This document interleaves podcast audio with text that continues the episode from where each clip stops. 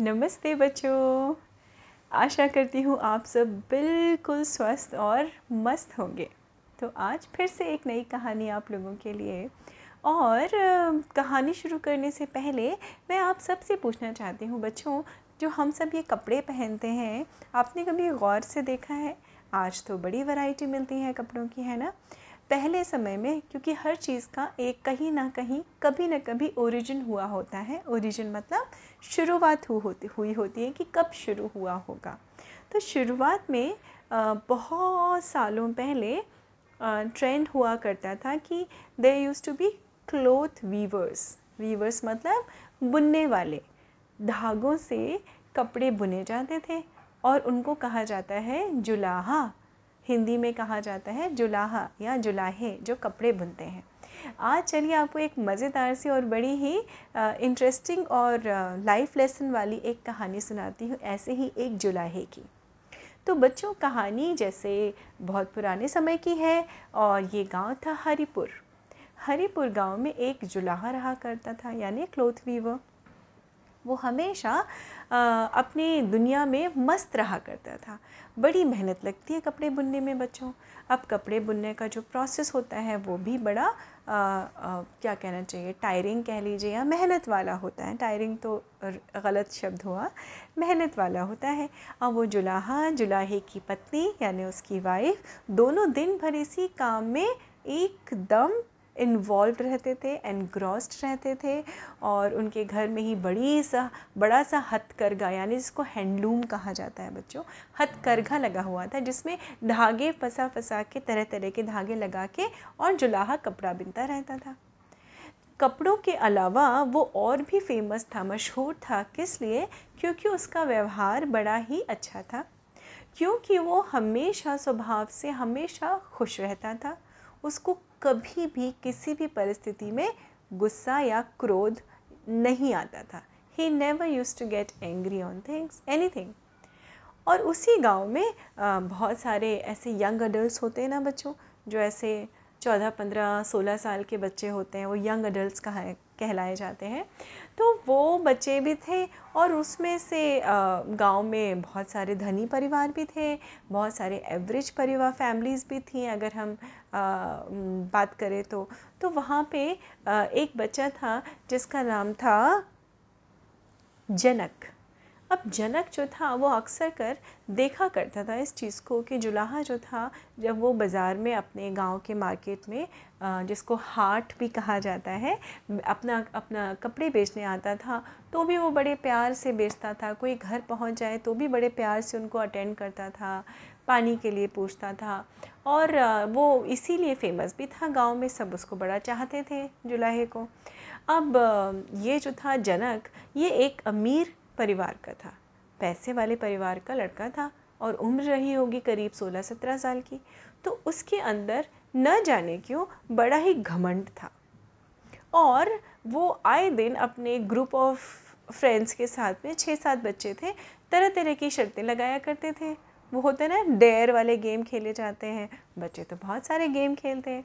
तो ऐसे ही वो तरह तरह की शर्तें लगाता था और उसकी हर बात से, उसकी हर हरकत से हमेशा कहीं ना कहीं अपनी अमीरी के रौब वाली मह छाप दिखाई पड़ती थी।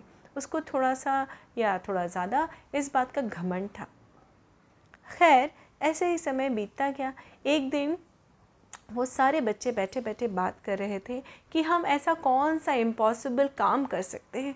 अरे, कोई ऐसा इम्पॉसिबल काम करे जो पॉसिबल ही ना हो अपने गाँव में तो मज़ा आ जाए। अब हमारे जनक को एक क्या हुई? सड़क सवार हुई। उसने कहा, देखो, मैं करके दिखाता हूँ।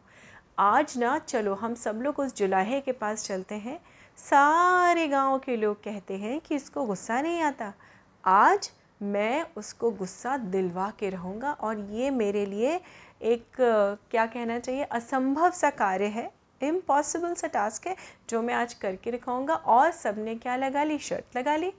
अब पहले समय की बात है बच्चों तो मतलब शर्त भी बड़ी, पैसों की वैल्यू भी थी और सबने किस, कितने कितने की शर्त लगाई पता है बच्चों? अठन्नी अठन्नी की। अठन्नी कहा जाता है आधा रुपये रुपए का आधा, जो कॉइन आज की डेट में चलता भी नहीं है। उस समय अठन्नी की बड़ी वैल्यू थी बच्चों। अब उसको शर्त को लगा के चार बच्चे जनक के साथ उसके जुलाहे के घर आ पहुँचे। जुलाहा, और वो समय क्या था? दोपहर का समय। जब जुलाहा थोड़ा सा आराम कर रहा था, कमर टेक के। लेकिन जैसे ही जनक ने उसके दरवाजे पे क्या किया? नॉक टॉक टॉक दरवाज़ा खोला। जुलाहा, जुलाहे की पत्नी ने तो उसने कहा, बोलो, बेटा, आप लोगों को क्या चाहिए? आप लोग यहाँ किस लिए आए हैं? तो जुलाहे ने आवाज़ सुनी। जुलाहा बाहर आया। उसने कहा हाँ बोलो बच्चों। तो जनक जो था, अपनी अकड़ में घर के अंदर आ गया। और उसने कहा हम्म, हम कुछ ख़रीदने आए हैं। तो जुलाहा जुलाहे ने कहा अच्छा ठीक है अपनी पत्नी से कहा अरे भागवान जाओ हमारे यहाँ ग्राहक आए जाओ पानी लेके आओ। वो पानी लेके आई। जनक ने अपनी अकड़ में कहा हम्म, पानी वानी हम नहीं पियेंगे तुम्हारे यहाँ। चलो दिखाओ। और उसने देखा वहाँ पे तार पे उस कमरे में बड़ा सा हैंडलूम लगा था हथकरघा जिस पे जुलाहे कपड़े बुनता था। तो देखिए बच्चों, दोपहर का समय था, जुलाहे के आराम करने का समय था, लेकिन फिर भी जुलाहे ने कोई भी ना नुकुर नहीं की, मना नहीं किया। उसने उतनी ही प्यार से, उतनी ही वॉम्थ के साथ उनका वेलकम किया और उनको बिठाया। और जनक की अचानक नज़र पड़ी, सामने तार पे बहुत सारे कपड़े थे, उसमें एक बड़ी सुंदर सी साड़ी थी। तो उसने पूछा कि, ए, मुझे ये साड़ी चाहिए? जुलाई ने कहा कि, ले लीजिए। ये कितने की है? बताओ मुझे इसकी कीमत बताओ। तो जुलाही ने कहा आ, ये दो रुपए की है। हम आप लोग सोच रहे होंगे दो रुपए में साड़ी? हाँ बच्चों उस समय बड़ा ही आ, सस्ता कह लीजिए या पैसे की वैल्यू ज़्यादा थी रुपए की वैल्यू ज़्यादा थी है ना? दो रुपए की साड़ी देख के उसने कहा हम्म और जनक ने अचानक उस साड़ी को खोलना शुरू किया। वो खोलता क्या? साड़ी तो बड़ी होती है यूजुअली पाँच मीटर की होती है। छः हाथ साढ़े पाँच मीटर ऐसी साड़ी होती है और वो बड़े सुंदर रंगों से सजी हुई साड़ी थी। उसमें कई रंगी रंग बिरंगे धागे की, से बनी हुई थी साड़ी तो बड़ी सुंदर भी थी। अचानक जनक ने क्या किया बच्चों?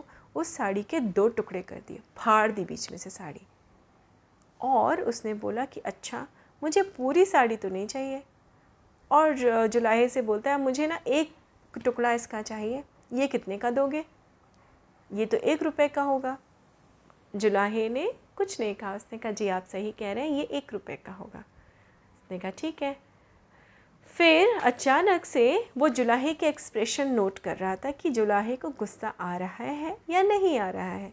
जनक ने उस एक टुकड़े के, जो आधा टुकड़ा बचा था, उसके भी दो टुकड़े कर दिए और उससे पूछने लगा, इसके कितने पैसे हुए? तो जुलाहे ने विनम्रता से पोलाइटली कहा, बेटा आप तो खुद ही आपका गणित, यानी आपका मैथ्स, काफ़ी अच्छा होगा। आप खुद ही बता दीजिए इसका कितना हुआ पैसा। तो उसने कहा कि दुकानदार तुम हो, तुम बताओ, मैं क्यों बताऊँ? उसने कहा कि तो फिर आप दो के चार, दो रुपए में से चौथा हिस्सा जो है वो आप मुझे दे सकते हैं। अब जन, जनक को और गुस्सा आ गई कि ये तो रिएक्ट ही नहीं कर रहा है, और उसके सारे दोस्त पीछे क्या कर रहे थे? फुसफुसा रहे थे, मुस्कुरा रहे थे और वो कनखी से यानी बैक से देख रहा था कि उसके बच्चे, उसके फ्रेंड्स जो हैं वो उसके हारने की खुशी मना रहे हैं क्योंकि वो तो शर्त लगी थी, जिसके बारे में जुलाहे को तो कुछ मालूम नहीं था। फिर उसने आओ देखा न ताओ उस पूरी साड़ी के छोटे छोटे छोटे छोटे टुकड़े कर दिए फाड़ के और उसने कहा, अब बताओ, अब इसके कितने दाम हुए? हर एक टुकड़े के दाम बताओ। तो जुलाहे ने हाथ जोड़ लिए और विनम्रता से कहा, बेटा इसका तो कोई मोल नहीं है। तुम इसका मोल नहीं चुका सकते। तो उसने कहा कि क्यों नहीं चुका सकता? लो, ये दो रुपए लो। मैं, मेरे घर में बहुत पैसे हैं। ये दो रुपए लो, अपनी साड़ी रखो और अपनी साड़ी भी रख लो और दो रुपए भी ले लो, क्योंकि मैंने तुम्हारे दो रुपए की साड़ी ख़राब कर दी। तो ये कीमत, मैं उस घर से हूँ जहाँ मेरे पास बहुत पैसे हैं। तो मैं ऐसे तुम्हारी मेहनत के ये जो भी हैं पैसे, वो साड़ी की कीमत थी, रख लो कीमत। मुझे नहीं चाहिए। और वो गुस्से में जाने लगा। तो फिर जुलाही ने कहा, जनक बेटा, ये दो रुपए उठा के उसने लूम पे दो रुपए रख दिए थे जो हथकरघा था। उसने वो दो रुपए उठा के जनक के हाथ में दिए और बड़े ही विनम्रता से कहा, बेटा, इस टुकड़े टुकड़े की गई साड़ी की कीमत तुम नहीं चुका सकते। उसने कहा, क्यों? क्यों नहीं चुका सकता? तुमने दो रुपए कहा था, तुम्हें और पैसे चाहिए? लो, मैं और भी देने को तैयार हूँ। तुम मुझे गुस्सा दिला रहे हो। तो जुलाहे ने कहा, नहीं बेटा, मैं गुस्सा नहीं दिला रहा हूँ। मैं सिर्फ़ तुम्हें एक सच बता रहा हूँ कि तुम इस साड़ी की कीमत नहीं चुका सकते। तो उसने कहा, अरे, तुम्ही ने तो कहा था दो रुपये मैंने तो तुम्हें दो रुपये दिए ना? तो जुलाहे ने कहा, देखो बेटा, ये साड़ी जो तुमने अभी टुकड़े टुकड़े कर डाली, उसमें कितने लोगों की मेहनत है, वो मैं तुम्हें बताता हूँ।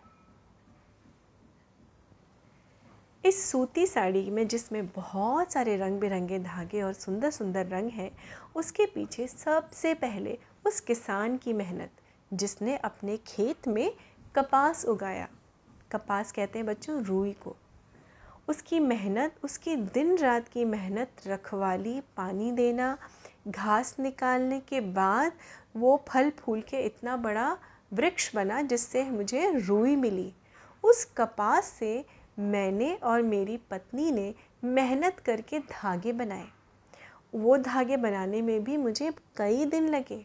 उसके बाद मेरी पत्नी ने उन धागों को अलग अलग करके अलग अलग रंगों में रंगा। हमने उन रंग, उन रंगों में रंगने के बाद इनको धूप में सुखाया। धूप में सुखाने के बाद इनकी क्या बनाई? इसकी लच्छी बनाई। यानी एक होता है ना, स्टैक टाइप की डोरी जिसको लपेटते हैं हम, जिसको लूम पे। वो बनाया। फिर एक एक धागा लगा के और अपनी पत्नी और मैंने अपनी समझ से इस सुंदर सी साड़ी को तैयार किया था। तो क्या तुम्हें लगता है कि तुम इतने सारे लोगों की मेहनत के पैसे दे पाओगे? बेटा, तुम नहीं दे पाओगे। क्योंकि ये साड़ी अगर मेरी समझ से कोई पहन पाता तो मुझसे ज़्यादा खुश कोई नहीं होता। क्योंकि वहाँ मुझे जीवन यापन के लिए पैसे जो चाहिए वो तो मिल रहे थे, उसके साथ साथ मुझे आंतरिक सुखी सुख और खुशी मिलती कि जब मैं, जब भी मैं किसी को ये साड़ी पहनते हुए देखता या कोई भी अपना कपड़ा पहनते हुए देखता हूँ तो पैसे सेकेंडरी हैं। प्राइमरी क्या होती है? वो खुशी जो मुझे मिलती है, जो संतुष्टि जो मुझे मिलती है, वो तो मुझे अब मिलेगी नहीं इस साड़ी से, क्योंकि तुमने इस साड़ी के टुकड़े टुकड़े कर दिए। अब तो ये किसी काम की नहीं रही। तो तुम कीमत भी इसकी नहीं चुका सकते बेटा। समझे? इस बात को हमेशा ध्यान रखना। ये सब कहते कहते भी जनक ने देखा कि जुलाहे को तनिक भी गुस्सा नहीं आया। बिल्कुल भी गुस्सा नहीं आया। वो सिर्फ़ प्यार से जनक को समझा रहा था। पर ये क्या? इसलिए कोई बात नहीं। अपनी पत्नी को जुलाहे ने बुलाया कि सुनो, ये सारे कपड़े उठा के रख दो। देखते हैं, कभी हमारे काम आ गए तो ठीक है, नहीं तो कोई बात नहीं, हम फिर से मेहनत कर लेंगे। निकालो सूत, निकालो कपास, चलो, अब तो दोपहर का समय भी निकलता जा रहा है, चलो हम लोग दूसरे धागे बनाते हैं। ये कह के बिना जनक और उन बच्चों पे ध्यान दिए, जुलाहा मुड़ा। जैसे ही जुलाहा मुड़ा, वैसे ही जनक ने उसके पैर पकड़ लिए और उसको क्या होने लगी? ग्लानी होने लगी। यानी उसको गिल्टी लगा कि उसने जुलाहे की उसकी पत्नी की, किसान की इतने लोगों की मेहनत पे पानी फेर दिया। सिर्फ़ किस लिए? क्योंकि उसको अपने ऊपर अहंकार था। उसको अपने पैसों पे घमंड था। और उसको ये लगता था कि उस पैसे से वो दुनिया की हर चीज़ खरीद सकता है। पर, और उसके साथ साथ जो शर्त थी कि वो इम्पॉसिबल को पॉसिबल कर सकता है, यानी जुलाहे को गुस्सा दिला सकता है, वो उसमें भी नाकाम हुआ। तो बच्चों, शर्त तो बहुत छोटी सी चीज़ थी, जिसकी तरफ़ ध्यान भी नहीं गया जनक का या उसके दोस्तों का। उन्होंने उस दिन जुलाहे से एक बहुत बड़ा जीवन का सबक सीखा कि कैसे हम पैसे से हर कीमत नहीं चुका सकते। और उस दिन बहुत बड़ा जीवन का सबक मिला, जहाँ पे जनक ने झुककर जुलाहे के पैर पकड़ लिए और दिल से क्षमा याचना की। क्षमा याचना मतलब उसने सॉरी बोला कि मैंने आज आपका ही नहीं, अपने कितने लोगों का की मेहनत का अपमान किया है। क्योंकि मेरे अंदर ये घमंड था कि मैं पैसे से हर चीज़ ले सकता हूँ। लेकिन थैंक यू काका, शुक्रिया काका, धन्यवाद काका, आज आपने मुझे जीवन में ये सिखा दिया कि पैसा, पैसे से हम सब कुछ नहीं खरीद सकते हैं। दुनिया में हर काम पैसा ज़रूरी होता है, लेकिन दुनिया में हर काम हम अपनी संतुष्टि के लिए करते हैं। और आज से मैं आपसे क्या करता हूँ? प्रॉमिस करता हूँ कि मैं कभी भी पैसे का घमंड नहीं करूँगा। तो देखिए बच्चों एक छोटी सी कहानी और इससे हम क्या सीखते हैं कि हमें पहली चीज़ कभी भी अहंकार नहीं होना चाहिए किसी भी रूप का चाहे पैसे का अपने आ, अच्छे दिखने का अपने नॉलेज का किसी भी चीज़ का जीवन में कभी भी कोई अहंकार या घमंड नहीं होना चाहिए। दूसरी चीज़, जब भी हम कहीं से कोई भी चीज़ खरीदते हैं तो उसकी सिर्फ़ कीमत ना देखें। उसके पीछे छुपी हुई मेहनत और दूसरी चीज़ों का भी अंदाज़ा लगाएँ और उसमें कितना सुकून मिलता है इसको महसूस करें बच्चों, है ना? आई होप आपको ये कहानी अच्छी लगी होगी और जीवन में कभी भी किसी चीज़ का आप अहंकार नहीं करेंगे। हर चीज़ की वैल्यू रखेंगे जीवन में जो भी आपको मिलता है and you always be thankful to God भगवान से हमेशा थैंक यू बोलिए कि जो हमें मिला, वो बड़ा अच्छा है and thank you for everything इसी के साथ मैं ये कहानी यही समाप्त करती हूँ। अगली कहानी में आपसे जल्दी मिलूँगी और तब तक हाँ अपना विशेष ध्यान रखिए, एकदम स्वस्थ और मस्त रहिए। नमस्ते बच्चों।